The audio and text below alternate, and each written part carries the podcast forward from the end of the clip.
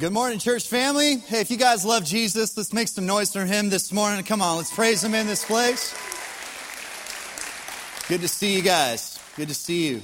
Yeah, as, uh, as Jarrett mentioned, we, we had an incredible week, uh, prayer and fasting, just um, some, some awesome times early in the morning.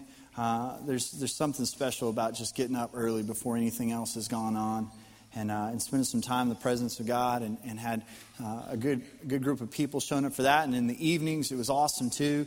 Um, just having really a, a, strong group of people showing up each night. And we had a devotional and worship and prayer. And it's, it's, been, it's been really, really cool. Although I will say that it started off a little rough. Um, because for us as a family, we decided that we were going to do the Daniel fast together as a family and, um, but that we were also going to fast technology as a family. Well, we weren't very smart and forgot that Monday was Martin Luther King Day and they weren't going to be at school. and uh, there's nothing quite like having four young children at home eating like cows, essentially, uh, or any other kind of vegetarian, and not being able to use any kind of technology. And, and then Snow Apocalypse 2018 came that night. And, and then we had a snow day the next day. And that was, the Lord's just so funny, you know, just the way He does His thing. And, uh, but then that lasted two days. And so, uh, but we, hey, we, we didn't have to worry about having our milk sandwiches because we were fasting that anyway. So we were set on that. But uh, I have noticed when you fast, I know a lot of you had participated in different ways with the fast by fasting different things, but I've noticed that when you fast, uh, you can get in a little bit of a habit of, of lying to yourself, primarily just trying to convince yourself that things that you are able to eat taste very similar to the things that you're not able to eat. And usually, my wife is a, a really truthful person, uh, typically speaking, but she lied this week. Uh, I mean, multiple times. It started off at the beginning of the week when she said, James, the Daniel fast is just like Whole 30. The only difference is with Whole 30, you can eat meat. And I'm like, yeah, that's not anywhere close to the same thing. That's that's like saying that unsweet tea and sweet tea is the same thing. And we all know that's clearly a lie from the pit of hell. And so, uh, so, and then later on in the week, we are having this chili, and it was essentially vegan chili, and it actually tasted pretty good. My wife did a great job this week with getting creative with, with trying to figure out ways to get our kids to eat this stuff. And, uh, but we're eating this chili, and in the middle of and it had quinoa in it. How many of y'all ever had quinoa before? Okay, well, it, it tastes about as good as it sounds. And so, uh, but it had some quinoa in it. And, and while we're eating, sitting at the dinner table, she looks over at me. She says, Mmm, the quinoa in this chili, the texture of it is almost like ground beef. I'm like, No, no, it's not. So that's a hashtag Daniel Fast lie for you. Um, I'll be rolling plenty of those out on social media when I get back on. But we are talking about worship this week. And here's the thing when you talk about worship, if you ask 100 different people in our church or 100 different people in any other church, what is worship? You would probably get 100 different answers. And some of that is because a lot of us had a, lot of different church backgrounds. Some of you are like me, like you, you went through multiple different types of churches with different types of worship. And, and so some of it would be on the context of church that would create the different answers that you had. And a lot of the differences that you see in church, if you trace it back, a lot of change happened around the 70s. Because in the 70s, there were some technological advances in, in instruments and that type of thing. But, but more importantly, there was some major revival that was happening in churches. That's when the Jesus movement happened.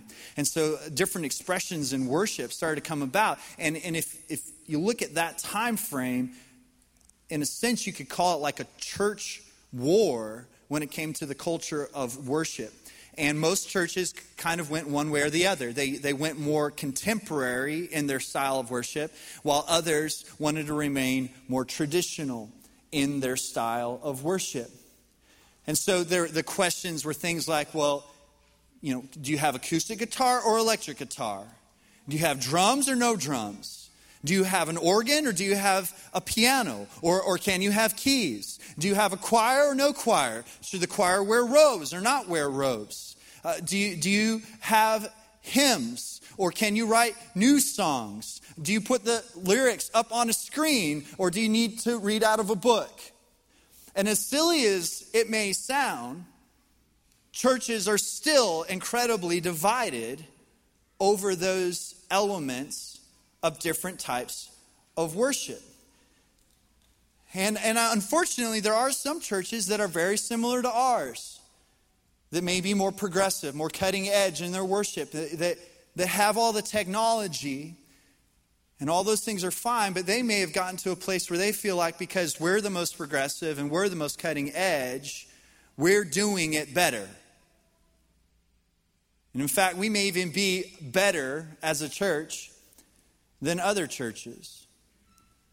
That they figured out something that nobody else has. Well, I guarantee you this God is not up in heaven and He's like, hey, angels, gather around. This church has a very modern sound. Wow. Good for them. I've never heard anything quite like it before. But I do know that I don't want our legacy as a church to be how cool and cutting edge the worship music was. That is not the legacy that we want as a church. We definitely don't want to resemble this next verse that I'm going to read you. In Isaiah chapter 29 verse 13. It says, "These people came come near to me with their mouth and they honor me with their lips, but their hearts are far from me." Their worship of me is made up only of rules taught by men. Meaning, we get away from bringing our heart before our Heavenly Father, bringing our worship to Him, it being about Him, and it gets to a place where we're just doing what everyone else is doing. We're doing what we were taught to do. And whatever that looks like, we just do what we were taught to do. Whatever man taught us to do instead of God, what are you asking of me in worship? What do you want me to bring you in worship? Now, thankfully, as a church, we are not known for this.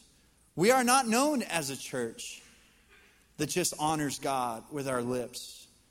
We bring our heart, but I do know this there are many in our church that you want desperately to get close to the heart of God, but your lack of willingness to express worship to Him is keeping you a long ways away from who He is. The thing is, worship is not something that you do, it is who you are. It is what you were created to be. It's like me being a dad. I'm a dad no matter where I am. No matter where I am, I'm a dad. I am not just a dad when I'm sitting at the dinner table eating a meal or praying over a meal. That's, that's not the only time I'm a dad. I'm a dad all the time. Worship is very similar. Worship is not the first 25 minutes of a service. Worship is who God created you to be. And so it is much more encompassing than a lot of times what we understand or realize. I think that may apply even more in the Bible Belt. I think in the Bible Belt, we can have a very narrow view of what worship is. Because for a lot of people, worship is synonymous with singing. That is worship. You see it on church signs worship at 10 a.m. or whatever the time would be. That's what worship is. And we love to sing and we love music. But worship is way more than that. Worship is where God gets more of us and we get more of Him. It's a choice of ours not just in a service, but in every day of our lives and every moment of our lives to say, I'm living for Him, for His glory, with everything that I have. So, because of that, worship is not really about my needs or my preference or what I think sounds good or doesn't sound good. Because I know that we have people in here that you you're like, "Man, I don't like that song as much as some other song." Or I went to church before and they did that song a lot better than these people just did that song. Or why are they missing messing with that hymn? Why are they messing with that? What was wrong? There's nothing wrong with that hymn. They don't need to dress it up, make it all fancy like that. Leave that hymn alone. But it's really not about that. It's about our hearts in full extension towards our heavenly Father. 2 Corinthians chapter 9 verse 15 says, "Thanks be to God for his indescribable gift." The truth is, real praise and worship, it defies definition. It's, it's something that can only be experienced because it is indescribable. It is an indescribable gift of God when we as individuals get to connect with Him through our worship. Have you ever had something in your life that you went through, you experienced it, and there just isn't any way to describe it? You would try to describe it to someone else, but it's hard to describe it. It's kind of like a Harley Davidson. Okay, how many ever rode a Harley Davidson before? Okay, now it's hard to describe what's different about riding a Harley Davidson than riding any other kind of motorcycle, but it's different. But if somebody asks you, like, well, tell me, tell me, what's it, what's it like to ride a Harley Davidson? You're just gonna be like, oh, that's so loud, fast, really tough feeling manly. Like you're just going to sound like a four year old trying to describe something. Because there's some things in life that can only be experienced. You have to experience it. John 4:23 says this. A time is coming now, everybody's saying now. And has come when true worshipers will worship the Lord in spirit. Everybody say spirit, spirit. and in truth. Everybody say truth. I think this breaks down simplistically what worship should be for all of us. First of all, worship is now. Worship is now. In the Greek, that word now is the word N-Y-N, which is pronounced noon. But essentially, what it means is it means to be present. Worship is in the present. It's much like faith. Faith is now. Faith is not something that we hope to have sometime in the future. Faith is not something that we will have when we need it or when God shows up or when God does what we're asking Him to do. Faith is now waiting and having hope for what we believe that He is going to do. Worship is not something that we are storing up and waiting to give to God when we get to heaven or when He does something that we feel deems Him worthy of worship. Worship is now. It is being present in the fact that God is the same yesterday, today, and forever. And because He is good, whether we are in the middle of what we feel like is good or not, we are present in His presence. And so we worship Him because He is worthy. Have you ever been around somebody that just wasn't present when you were trying to talk to them? Anybody that has a teenager in your house knows what I am talking about. No offense, teenagers. Most of the time they are listening. There is just nothing that communicates about any of their body posture that suggests that they are listening. It doesn't seem like they're present. God wants us to be present. Worship is now. It's now. Worship is also spirit. Worship is also spirit. We are flesh, but the thing that is going to be eternal is our spirit. It's our spirit. And so it is our spirit worshiping His spirit, His Holy Spirit. Now, in the Old Testament, the only way that you could get close to the Spirit of God, to the presence of God, is you had to go to the tabernacle or to the temple. And the only way you, you, could get into the temple is you had to obey a whole long list of rules and you had to make sacrifices. And then you tried to kind of make your way closer and closer to the presence of God from the outer courts to the holy place, to the holies of holies, where the presence of God dwelled. But the only way you could get there is through killing animals and by living by a list of rules that was impossible, really, for anybody to live by. But because of Jesus, he completed the law. He completed the law. He became the perfect sacrifice. And because of that, his spirit is not in a temple, it is not in a place. We are the temple. You are the temple. Every person who is called on Jesus as their Lord and Savior, you are the temple, the dwelling place of the Spirit of the living God. And it is so important for you to understand that. We are thankful for crosses, but we don't worship the cross. We are thankful for communion, but we don't worship communion. We are thankful for water baptism, but we don't water, worship water baptism because those are physical things. We worship the Spirit of the living God. We worship Him. And it's important that you get that because if worship for you is a place and a time, it is a physical thing and not spirit then the moment that you leave that place and that time, you will leave behind your heart of worship like a crumpled up bulletin. But God called you to carry your worship with you, to worship in spirit, but also in truth. Worship is truth.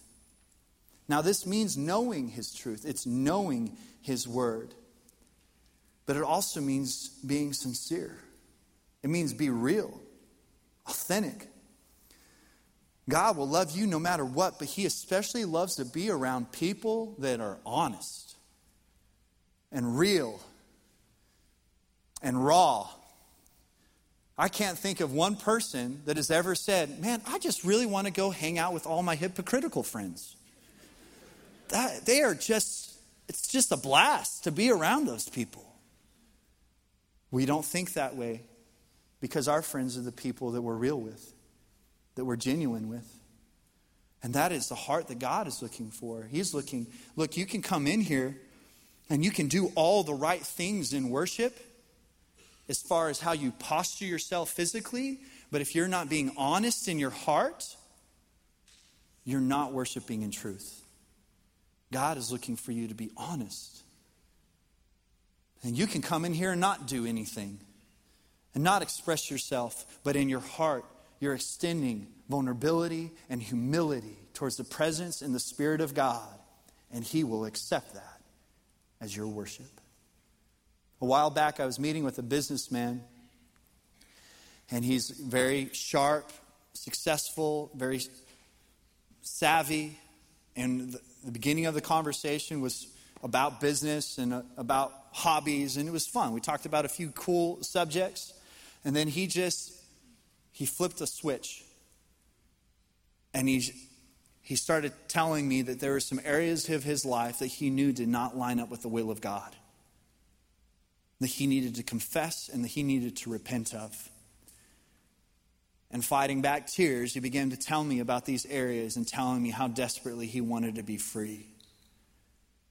And I'll tell you this that in that moment, we went into the holies of holies, but we didn't go to a temple because He is the temple. But right there, we experienced worship at a Starbucks with people around us. We worshiped God because God loves when we're real and we're honest and we're truthful in his presence. He accepts that as worship. You may come into a service at some point, and I've observed this. Might be a non believer in a service. And the thing is, when you watch a non believer in a worship service, you may see them not really paying attention, just kind of looking around. They might be on their phone, they might be talking to somebody next to them. And you know what? You, you expect that from a non believer because they have, have not become the temple of the Holy Spirit yet. But the sad thing is, sometimes that happens with Christians too. Where they're just not focused on what is most important, what is the priority. I got to go to a Hogs game a while back. I've only been to one Hogs game, and they got beat. Weird. Uh, But when I was at the Hogs game, look, I, I'm a football fan, but the Hogs are my second choice. My first choice is the Broncos. But if I go to the Hogs game, like I'm going to cheer, I cheered for the Hogs. I even called the Hogs. It was weird, but I did it. And when they did something good, I was like, all right, that was, that was good. I, I like that. That was a good, good play. Uh, that was a good throw. Didn't happen much, but it was every once in a while. That was a good play on defense. I would cheer for them. But they are not my first choice. If I go to a Broncos game, I am going absolutely nuts the whole game crazy because they are my first choice. I'm just not always sure that when we come to worship God, that He's convinced that He's our first choice. That He is what we would pick over anything else. There are so many things that are good that God has given us. But God wants you to crave worship more than anything because that's His presence. God wants you to crave it more than a cup of coffee by the fireplace. God wants you to crave it more than a new car, a new house, a new boat. God wants you to crave worship because it is better than CrossFit, ice cream, football. His presence is best. He is good. I want to quickly go over some words that mean worship. There are seven words in the Bible, Hebrew words, for the word praise or worship. And, and I think this can give you some context for different ways that you will see people express worship. The first word is halal or hallelujah. It's where we get the word hallelujah. It means to boast, to rave, to celebrate, to be excited, to enjoy. It says in Psalm 22 26, those who seek the Lord will praise, halal, him. Now, I think this is important. At one point or another in your worship and praise towards God, like that you're excited about who He is. Could you imagine working on something for 20 years for your kids? You're putting something together. You, you, you put all the details. You worked really, really hard on this. And then when you brought it to them, they were like, oh, thanks. Oh, that's cool. God saw you before the foundation of the earth. God has been sovereign and faithful in his promises throughout the generations. And he has championed you every day of your life. He deserves our halal. He deserves our hallelujah. Another word, yada, not Yoda. Mm, worship me, you will. It's not like that. It's to acknowledge him with extended hands, open hands, reaching out to God. There's an example of this in Second Chronicles where Jehoshaphat and the Levites went out praising God in a battle, lifting their hands and praising God with their hands raised up. And it says the enemy turned against themselves and self destructed. That is powerful. That in a place of surrender to God, in a place of openness to God, that's where your battle will be won. I love as a dad, I love when my kids run up to me and extend their hands towards me and say, Dad, they don't have to say anything. I know what they need. God likes that too. He loves it when his sons and daughters run to him with open arms. Psalm 138 1 I will praise Yada, you, O Lord, with all my heart. Another word, Barak, not Barack, not the president, but Barak. Means to bless, to give thanks while kneeling or bowing, giving thanks with expectation Giving thanks with expectation, being bowed and giving thanks with expectation. Going to church expecting is not going to church pregnant, although you guys are really good at that too. But going to church with expectancy is, I believe that God is going to move. You posture yourself in a place of expectation. Psalm 103:1 Praise, Barak, the Lord, O my soul, in my inmost being, praise his holy name. Another word, Zamar. By the way, raising your hands, getting on your knees in worship. You don't have to do it here in this service, but I would strongly encourage you. Sometime, somewhere, it may be the privacy of your home. Posture yourself before God like that. I believe He's going to show up. Another word, zamar. It means to make music to God while touching strings on an instrument, most of the time accompanied by a voice. How many of you guys are thankful that we have some people that know how to play the guitar around here? Amen. It says in Psalm 92 1, it is good to praise, zamar the Lord, and make music with your, to your name O Most High. Another word, shabach. Shabach. It means to address with a loud clap. Psalm 117, 1. Oh, clap your hands, all you people. Shout to God with a voice of triumph. This is not senior tour golf clap. It's like, oh, good job, she says. This is clapping with everything you have. You need to know this. Heaven is going to be loud with God's praise. I mean, the clapping that you will hear in heaven will be deafening. It'll be deafening. Another word, tehillah, not tequila. So some of y'all just perked up, like not knocking down a fifth at church. But this means exuberant singing and shouting, tehillah. And here's the thing it doesn't say good singing. Amen. Because the word says just to make a joyful noise. Honestly, some of the most powerful and anointed worship that I've ever been in have been around people that could not sing a lick or clap with any kind of rhythm. But they sang and they clapped with all of their heart towards God. And it's powerful. Another word, tauda. Tauda means to extend your heart with confession. That's what I had with that businessman at Starbucks. Tauda. The word means to extend your heart, to declare openly and freely what is true, to admit what is true. So you've noticed there's some chairs behind me, and that's because I'm going to invite some of our worship team, some of my friends to come out here and join us. Come on out, guys. And uh, these guys are going to help us learn a little bit more about worship today. As they're coming out, let's give these guys a hand. We appreciate our worship team. All these guys. Hello.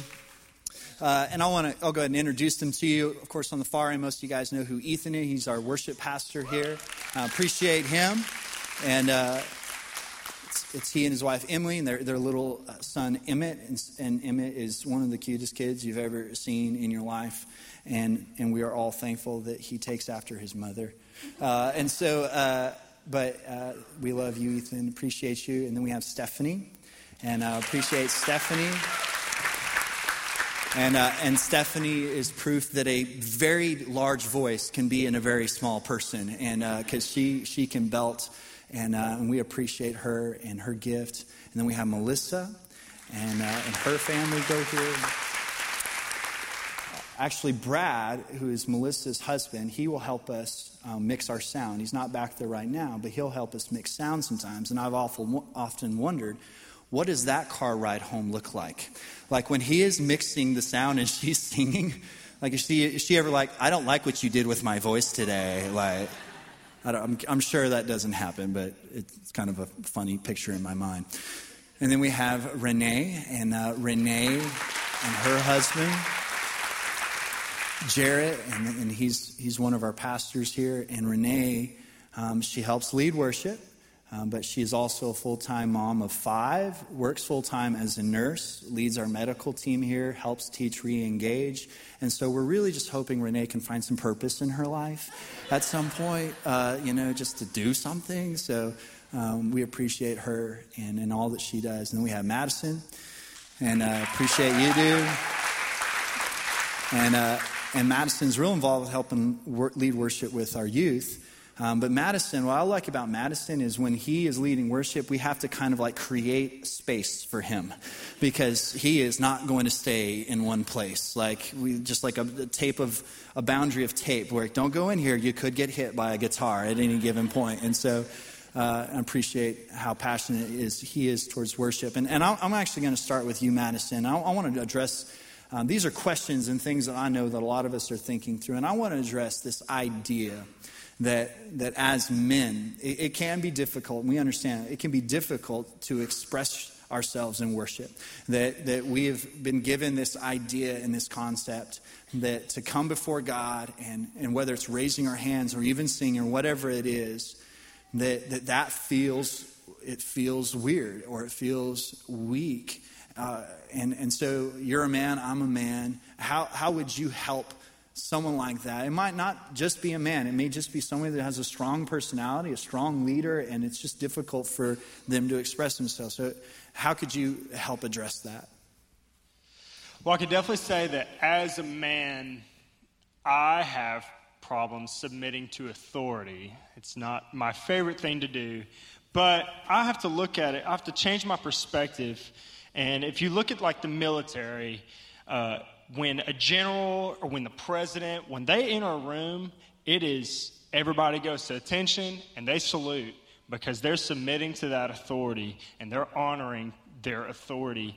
And when I worship, it's it it doesn't like you can't look at it as it being weak. You have to look at it as I'm submitting to you, God. Like I'm showing you that this is me honoring you and and I'm a dad, I'm a husband, and it is my job to be the spiritual leader in my house. And I can tell you that while I'm sitting next to my wife, while we're in a worship service, if I express myself and I raise my hands when I sing out, I'm paving the way for my wife to follow along. And she's going to do it. And then I've got a two year old. I hope one day while he, when he can come and sit in big church, that he can see us worshiping and he can feel like he can do that and express himself. And, and honestly, there, in my opinion, I don't think that there's more of a manly way of being bold and saying that when it comes to me submitting to God, I'm in business. And I'm going to raise my hands because this is my God.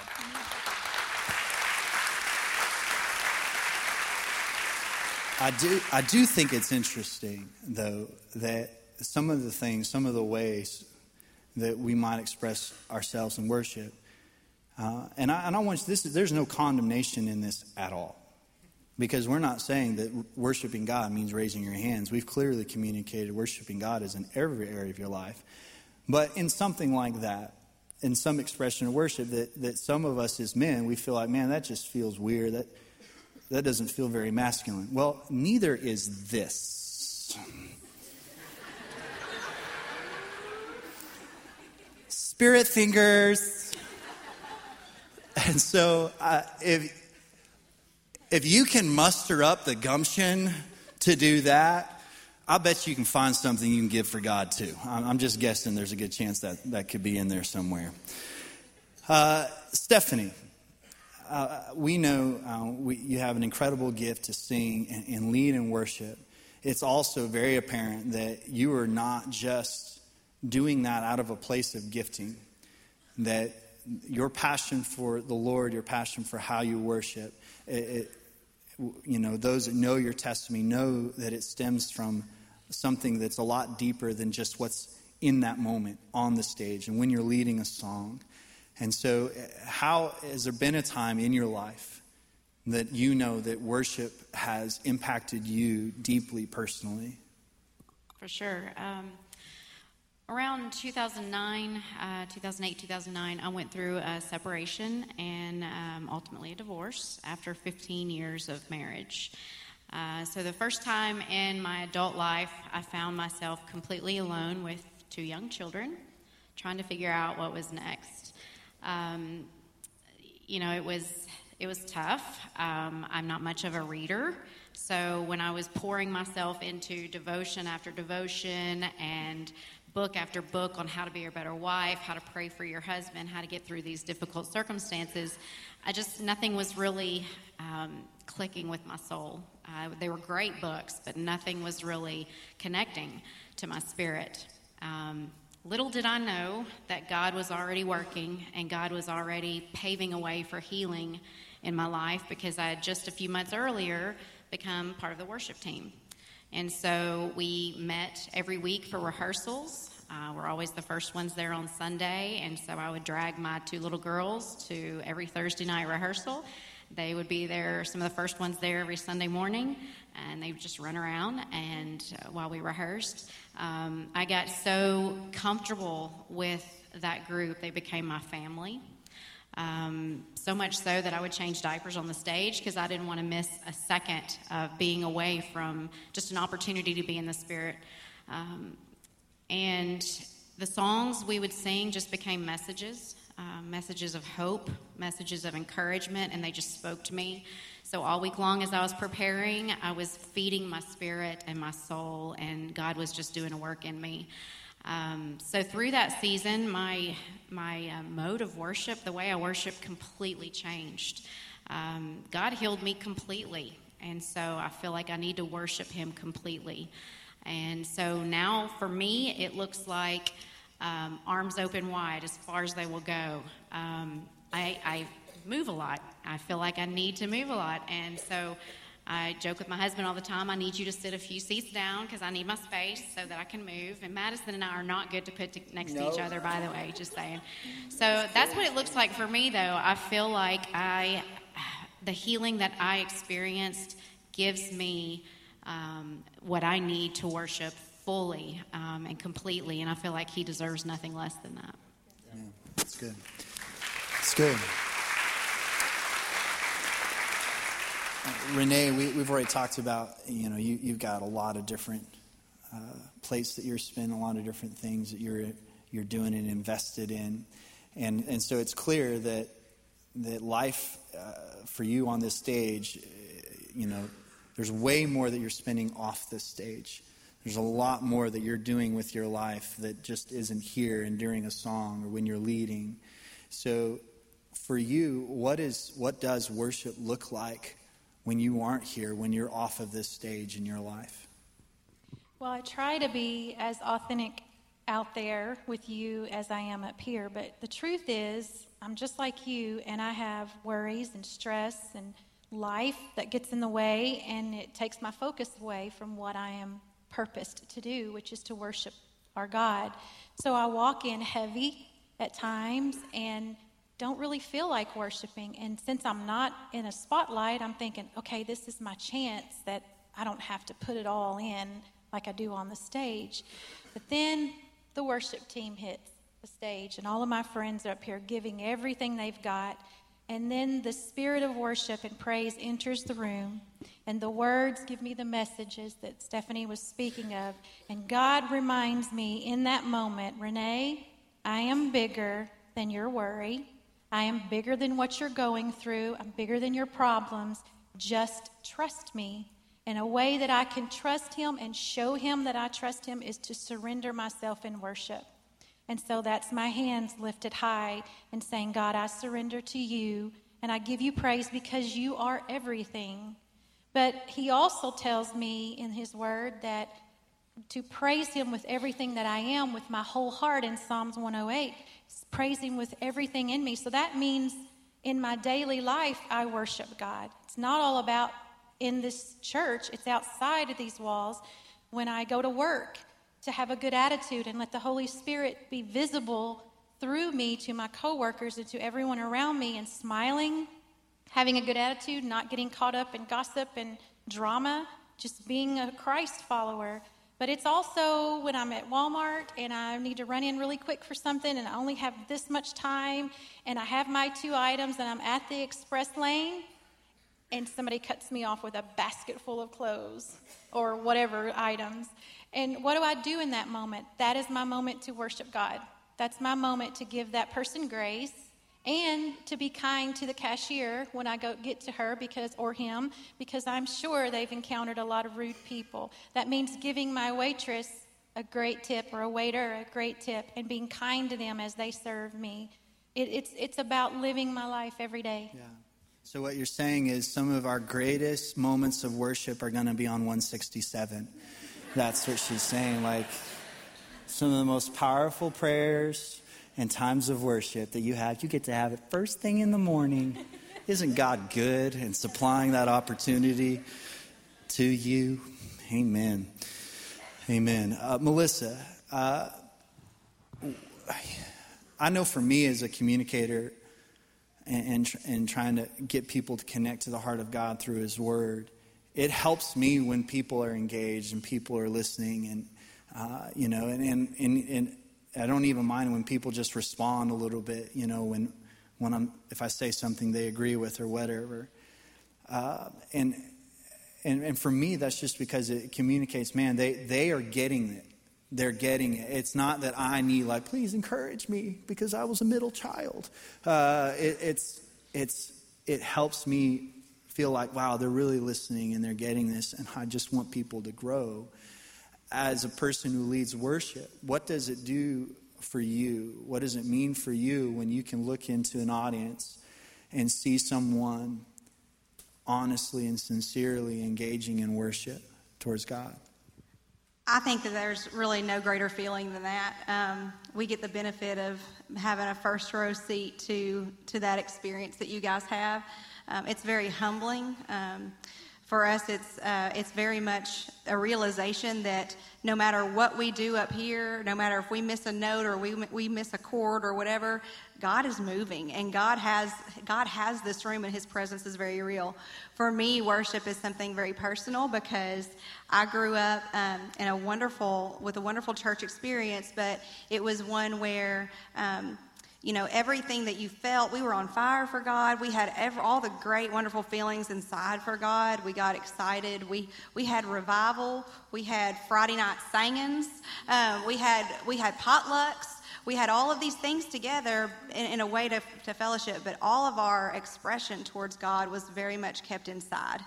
Um, to raise your hand was never anything that you ever saw. You might hear an amen every now and again, but that was from one of the elders usually.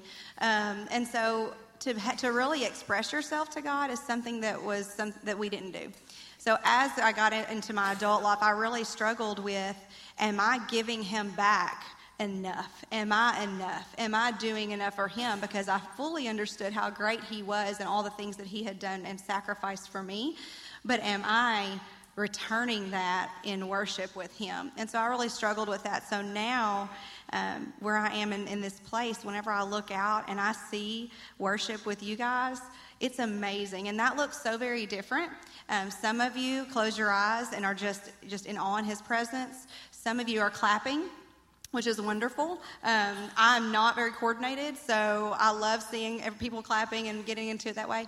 Some of you are on your knees and, and are weeping because of the place that you are in with the Lord.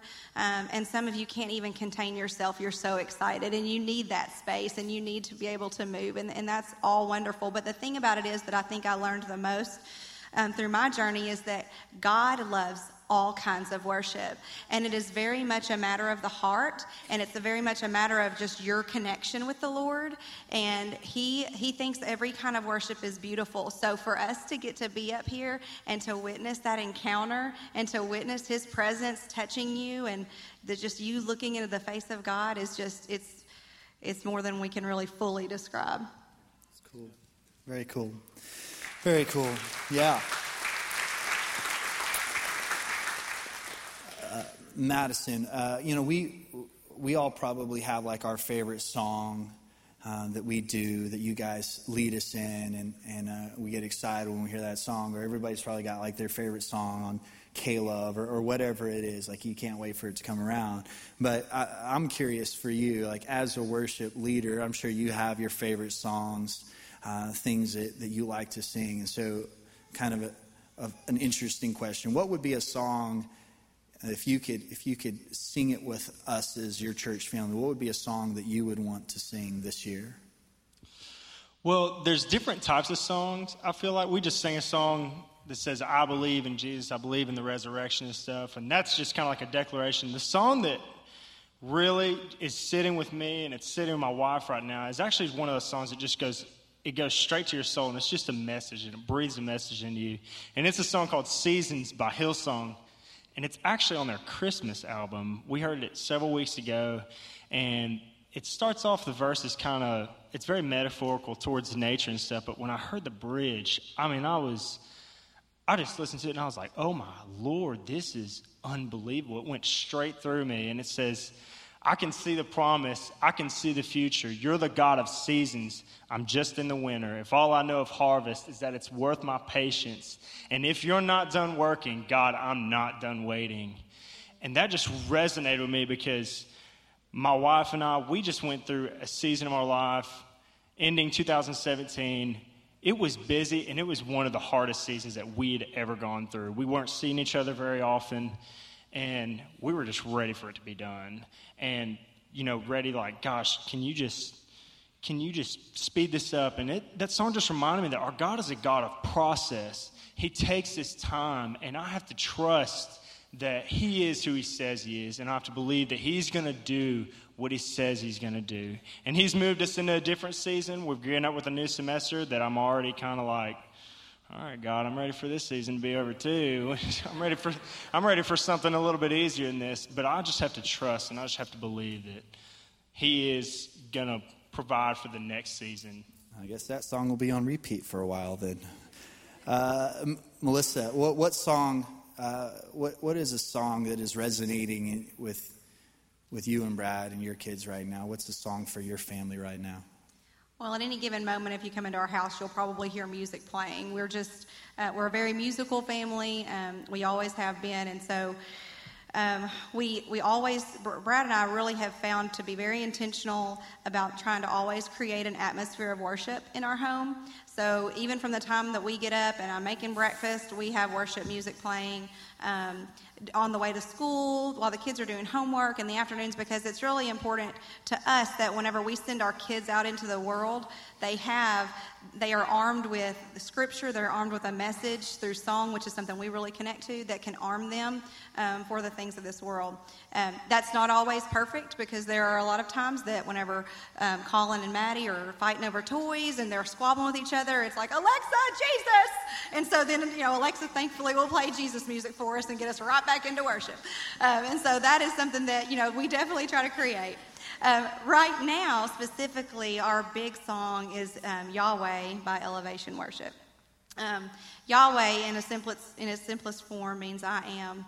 But to really go deeper than that, um, Yahweh is, of course, another word for God, um, Jehovah. And before what we could ever think of that would be the beginning, He was there, long before the beginning to us. But, you know, long after anything that we would ever consider as the end, he goes beyond that, and anything that comes next is in his command. Um, he was not something that was created, but is the creator. Um, he is all, he is everything, he is the being. Um, and it's kind of hard to wrap my head around a lot. And um, there's a bridge in the middle of the song that it says, He who was and is to come is the one who lives in us, the great I am, Yahweh. And I'm just like, wow because I get so consumed by the things of the earth, by things that I want, by decisions that we have to make that, you know, stress, worries, am I doing this right? Am I doing that right? And it's so easy to get consumed in the things of the world. And He is the world, He is more than the world. And He is consumed with me and he pursues me. And so that Yahweh, that that song and that reminder for me is huge every time I hear it because why would I want to be consumed with anything else than than him and, and everything that he is for me. So that's our song. Cool. I like it. I like it. Ethan, uh, a lot of people know or may not know that, that some of the songs that we do, they're written in house, written by people on the worship team. What some may not know is that God has given you a gift for, for writing songs. And, uh, and we haven't done any of his songs yet. Um, but, but Ethan actually is a songwriter. And, and so, what have you learned uh, through writing worship songs that would help us, that, that we could implement in, in our lives for the average person who doesn't write worship songs? How does being a, songwriter, how can, how can we apply that in our lives? Um, before I answer that, I don't get an opportunity. I'm going off road for a second. I don't get an opportunity to do this. But y'all, there are, there are around 50 people on our worship team, and a lot of them were up here today, and some weren't. Um, but I just want to honor them. Um, they're incredible. Let's give them, give, let's give them a round.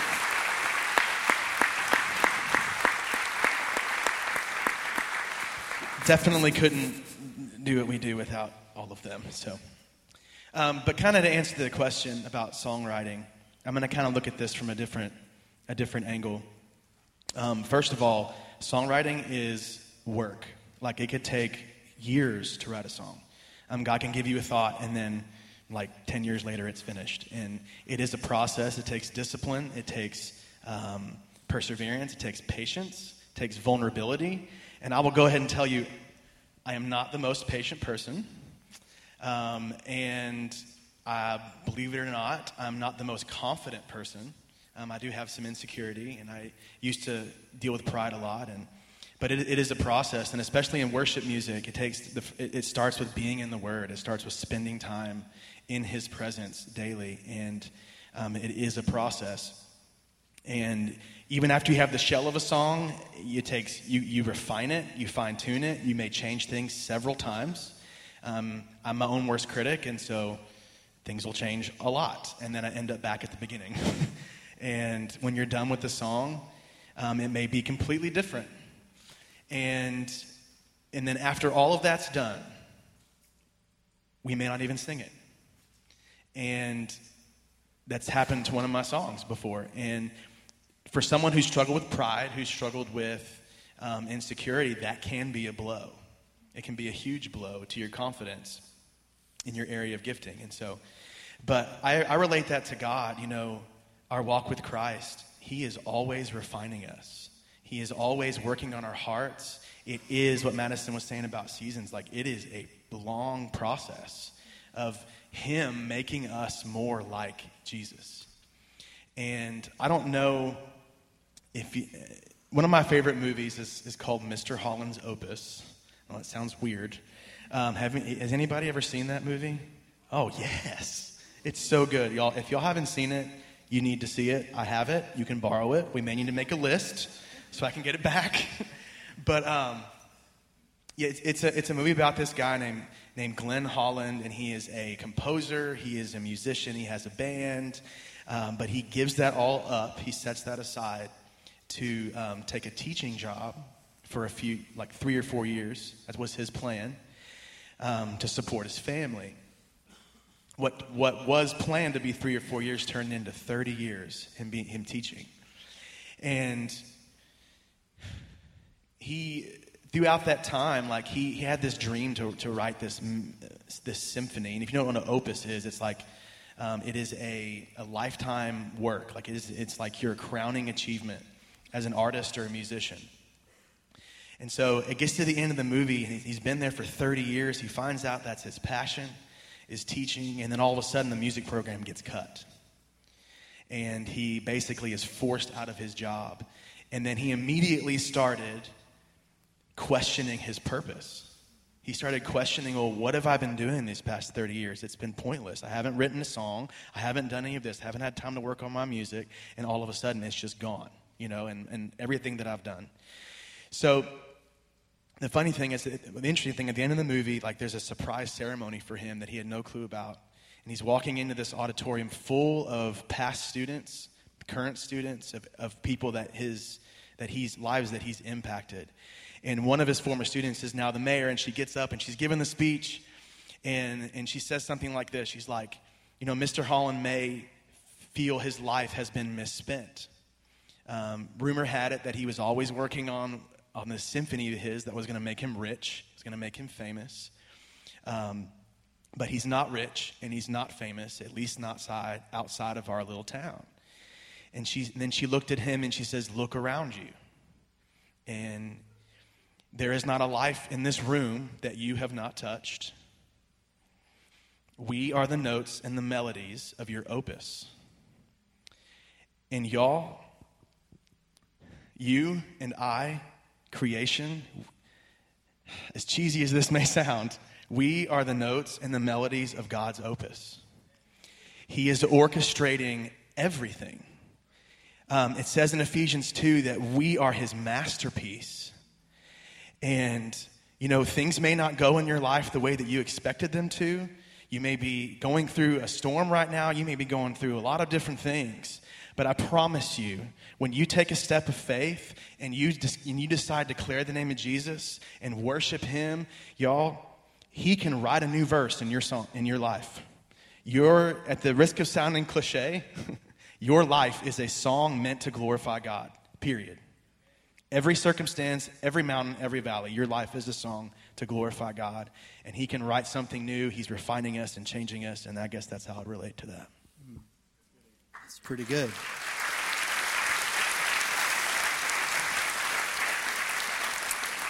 The biggest question that any of us will try to answer in our life is what is my purpose?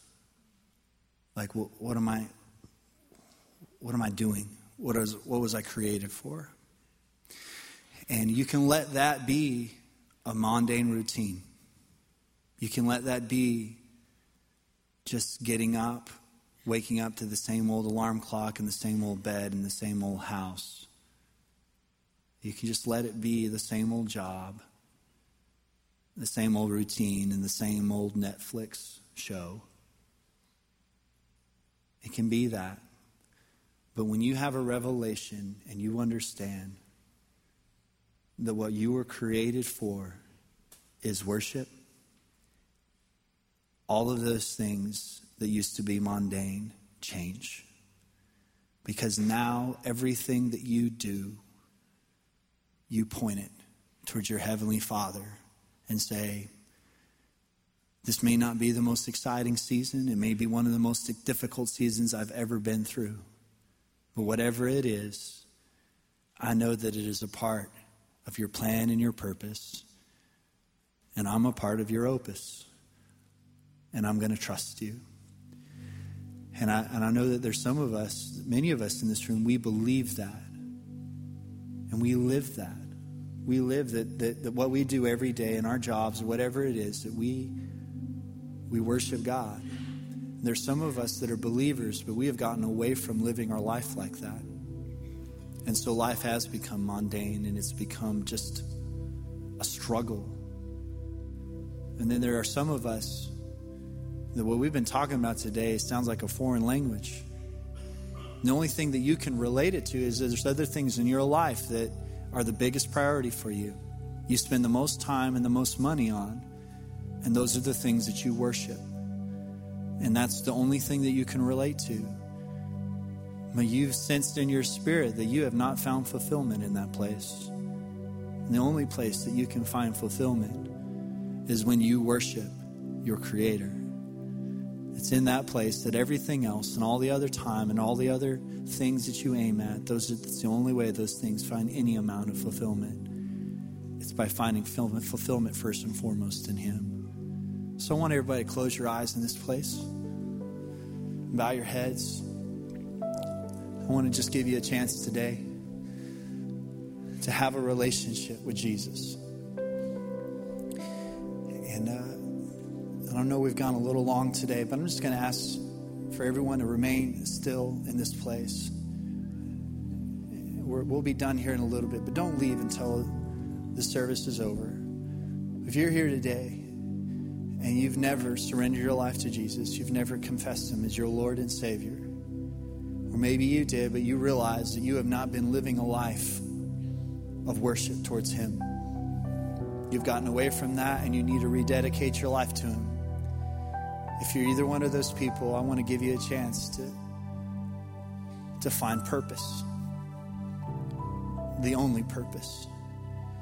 If that's you, nobody looking around, would you please put your hand up? And as soon as I see your hand, you can put it down. You want to give your life to Jesus? Thank you. Yes, ma'am. Anybody else? I want to give my life to Jesus. Yes, ma'am. Yes, ma'am. Yes. Got it right here. Anybody else? Got it. I want to surrender my life to Jesus. I want to make him my Lord and Savior. Okay, I got you. Anybody else? Anybody else? I want to make Jesus my Lord and Savior. Got it. Thank you.